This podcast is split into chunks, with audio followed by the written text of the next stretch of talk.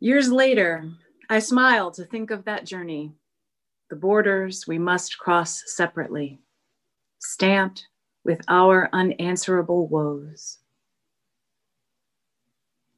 Beloveds, the largest, but certainly not the only, unanswerable woe facing humanity right now is COVID 19 which as of this writing has killed 271,398 people in the United States and 1,454,982 people worldwide. This morning, I will be talking about grief, about those borders we must cross separately, and the work of naming and uplifting our grief in shared spaces while it can be so important and healing work for us to do together, I wanted to state that up front and ask that you be gentle with yourselves. Take time. Not one of us is untouched by this pandemic, though, of course, its impact is felt differently for each of us. First, let me name those losses again.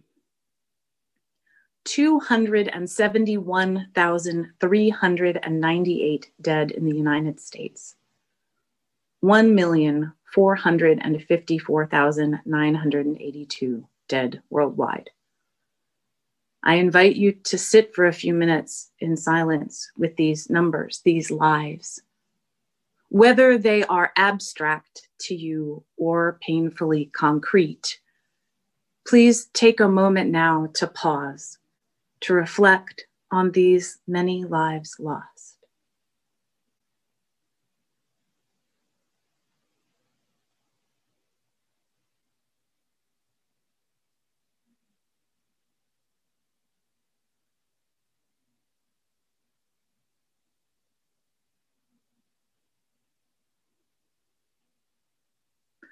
We honor these losses by naming them. In addition to the loss of life, there are so many other losses jobs lost, opportunities lost, connections lost. Despite its complications, Thanksgiving is an important holiday in the United States. And so many of our celebrations this week were lost, changed, relationships lost, sources of comfort and community lost. While we cannot name each one for each person, we carry with us the weight of how it has affected us in our own bodies, in our own lives, and in our own beloved communities. And Naomi Shihab Nye's poem that Reverend Carl shared with us takes us through one way of thinking about the process of grieving a fear the life sliding out of me, a drum in the desert, harder and harder to hear, followed by a question How do you know if you're going to die? Followed by a journey, still lying in the back seat behind all of my questions. When I read this poem, I think not so much of the journey of one individual's grief over one specific loss, but over the collective grief journey that all of humanity has been on this year. First, the fear. Fear so often grows out of that which is unknown. There have been novel virus strains before, other novel coronavirus strains, such as SARS, other pandemics, other unknown illnesses that moved with devastation through the human population. There was no one moment, one specific instance where everyone could say, I remember where I was when the pandemic started.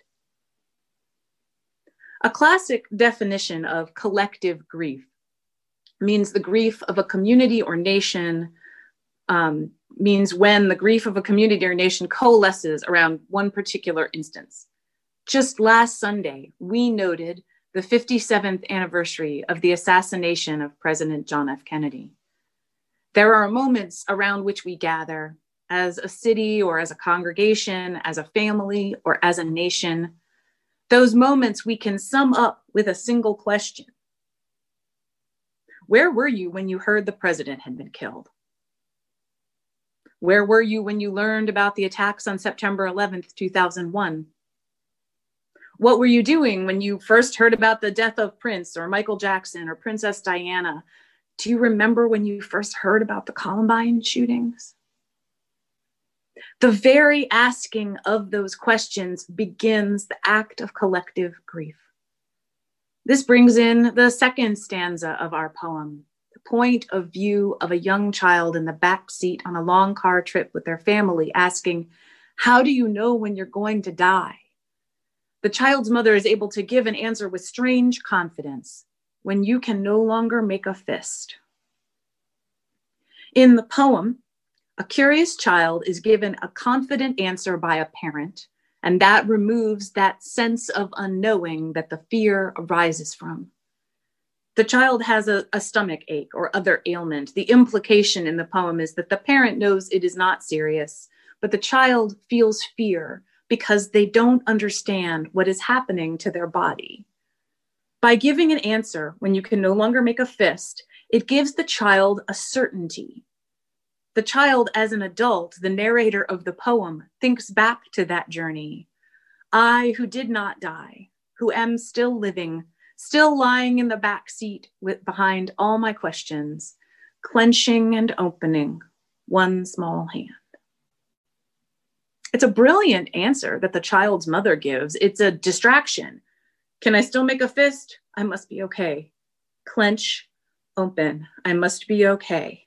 Clench, open. I must be okay. It's like a mantra with movement, a silent reaffirmation that what the child fears has not come to pass collective grief around a single event with a specific moment of occurrence may coalesce in many recognizable and familiar ways. We fly flags at half mast. We hold vigils. We hold public funerals. We light candles. We sing. We pray. We cry. We tell stories. We make memorials. First, the artwork and the flowers and the stuffed animals left at the location of the tragedy, and then perhaps later, a more formalized and permanent memorial may be made. These acts are us clenching and reopening our fists. Collectively, we have suffered loss. Collectively, the rest of us affirm in part through these acts of memorial. Collectively, we are still here grief and loss, not just over a death, but over every loss, can feel very isolating. We must cross each border separately. There is sometimes a deeply lonely response to this grief and this loss. We may feel as though no one has ever suffered a loss like the one that we have suffered. And in that strange way of our complicated, interconnected lives, that is both true and not true simultaneously. Every week during our ritual of naming joys and sorrows, a ritual itself changed by the pandemic and our moving to Zoom worship so as to care for and protect our beloved community, we note that a sorrow shared is a sorrow diminished. This is the idea behind collective rituals and memorials of grief. When we lost John Lewis in July of this year, public portions of the funeral rituals were televised so that people all across the country could bear witness to that loss.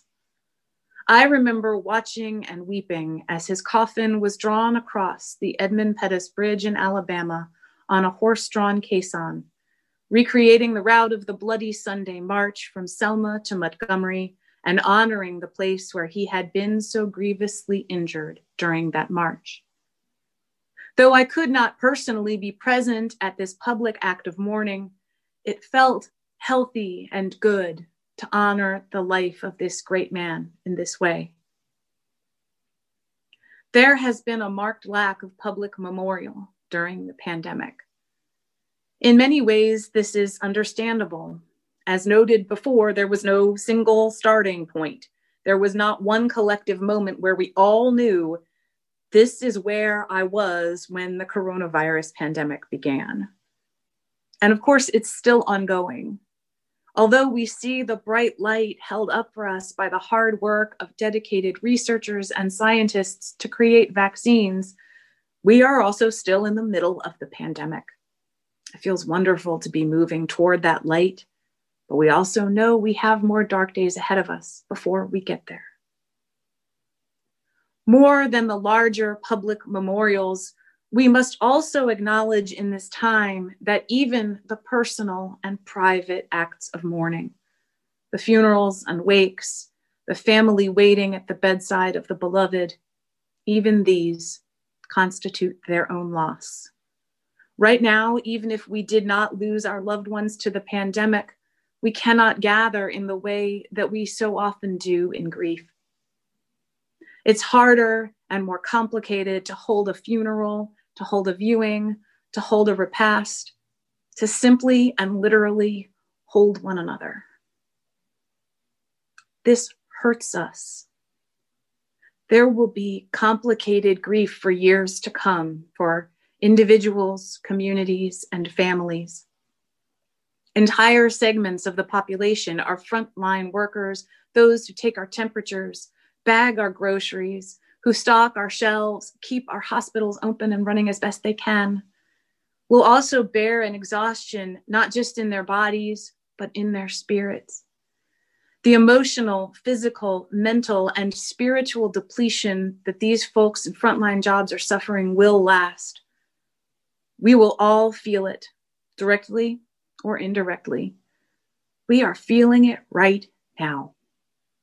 It's hard to stop. It's hard to name it. It's hard to just sit with this pain. And to speak of honoring it, how on earth do we begin? Let me gently guide us back to the last stanza of the poem that we're using as a bit of a roadmap today. Years later, I smile to think of that journey, the borders we must cross separately, stamped with our unanswerable woes. I, who did not die, who am still living, still lying in the back seat behind all my questions, clenching and opening one small hand. This poem ends as a, a, positive recollection, an adult looking back with real fondness and love at the small and worried child who rode in that back seat, trying to contain both the discomfort and reassurance of their body. The talisman they hold, the clenching and opening fist, comforts them still. When I spoke of watching some of the public acts of memorial held for the life of John Lewis this summer, I noted it felt healthy and good to honor his life in that way. The thing about grief, the unavoidable truth, is that it is inevitable as long as we are in the world, as long as we are living beings who make connections with other living beings in our vast interconnected web of existence. I'm fairly certain that each of you has, if not laughed outright, at least smiled at some point during a wake or a viewing or a funeral or a memorial service. We tell the stories of those we have lost. Years from now, those of us still living, those of us still clenching our fists and opening them again, will tell stories of the way we handled Thanksgiving during the pandemic, the ways that we handled school, during the pandemic, the ways we handled dating during the pandemic, the ways we handled shopping, cooking, cleaning, the ways we handled our friendships, the ways we taught our technology resistant loved ones about the joys and sorrows of Zoom and FaceTime and Skype and Google Meet. Grief is a healthy, loving, important response. When we name our losses, we are also saying, This mattered to me. This person's life mattered. This job mattered. This ability to travel mattered. This time my life was completely turned upside down matters because there was so much to lose. There was so much to learn anew.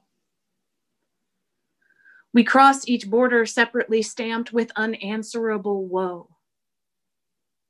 What is the question our woe would ever hope to answer? Is it perhaps the question of our being here at all? Why me? Why now? Who else? When else? While we are here, we move through each stage presented to us, holding our fists, holding our hands to one another, drawing ever larger circles with our love and our loss, seeing how big our grief is, learning in ourselves that it is big enough to hold all of us. I'd like to close with a brief meditative practice. This practice is adapted from one actually in Joanna Macy and Chris Johnstone's Active Hope, uh, which was itself adapted from ancient Buddhist practices of cultivating compassion. Compassion, after all, means to feel with or even to suffer with. So I invite you to settle into a comfortable position, whatever that means for you at home in the space where you are now. You can close your eyes or leave them slightly open, downcast, or unfocused. Let yourself sit with an awareness of your breath. You don't have to change the way you breathe, just let it happen. As you sit with your breath, notice that it occurs without your will or conscious decision. You are breathing and being breathed by life itself. The entire web of interconnected existence is breathing, being breathed by life itself. Take a moment to visualize your breath as an actual stream or ribbon of air up through your nose, down through your windpipe, into your lungs. And imagine it moving out through your heart, flowing through your heart and moving outside the stream, the ribbon of your own breath, leaving your body to join with the web of all life. Now I invite you to bring your hand up to gently hold the imagined ribbon of your breath. You may make a fist to honor our poetic image today, or just hold it gently. Listen to this brief litany of loss and grief. And as you hear each loss or grief lifted, I invite you to be holding your hand close enough to feel your out breath. Feel the movement of breath across your hand. You can speak words of affirmation to these or just breathe. for all lives affected by the pandemic, for all lives lost, and for those forever changed, for all the families, friends, acquaintances, co workers, neighbors, classmates, teammates of anyone who has been affected by COVID 19. For every loss you feel in your heart, every missed opportunity, every canceled plan, every day you did not change out of pajamas. We miss the people and things we love precisely because we love them. We shape our world by them, and right now it feels misshapen and unfamiliar. Our love, even when it is wearing the cloak of grief, the weeds of mourning, it's what connects us. We are connected. When we feel our hearts breaking, know that the heart that breaks open can hold more than ever before. Our broken, open hearts will help us to create a world after the pandemic, a world informed by the deep suffering and compassion we have shared so may it be. You may open your eyes, you may lower your hands if you did raise them or if they were still raised. And dear ones, you may hold your broken hearts close, even as they go through the pain of expanding to hold more of this beautiful, complicated world.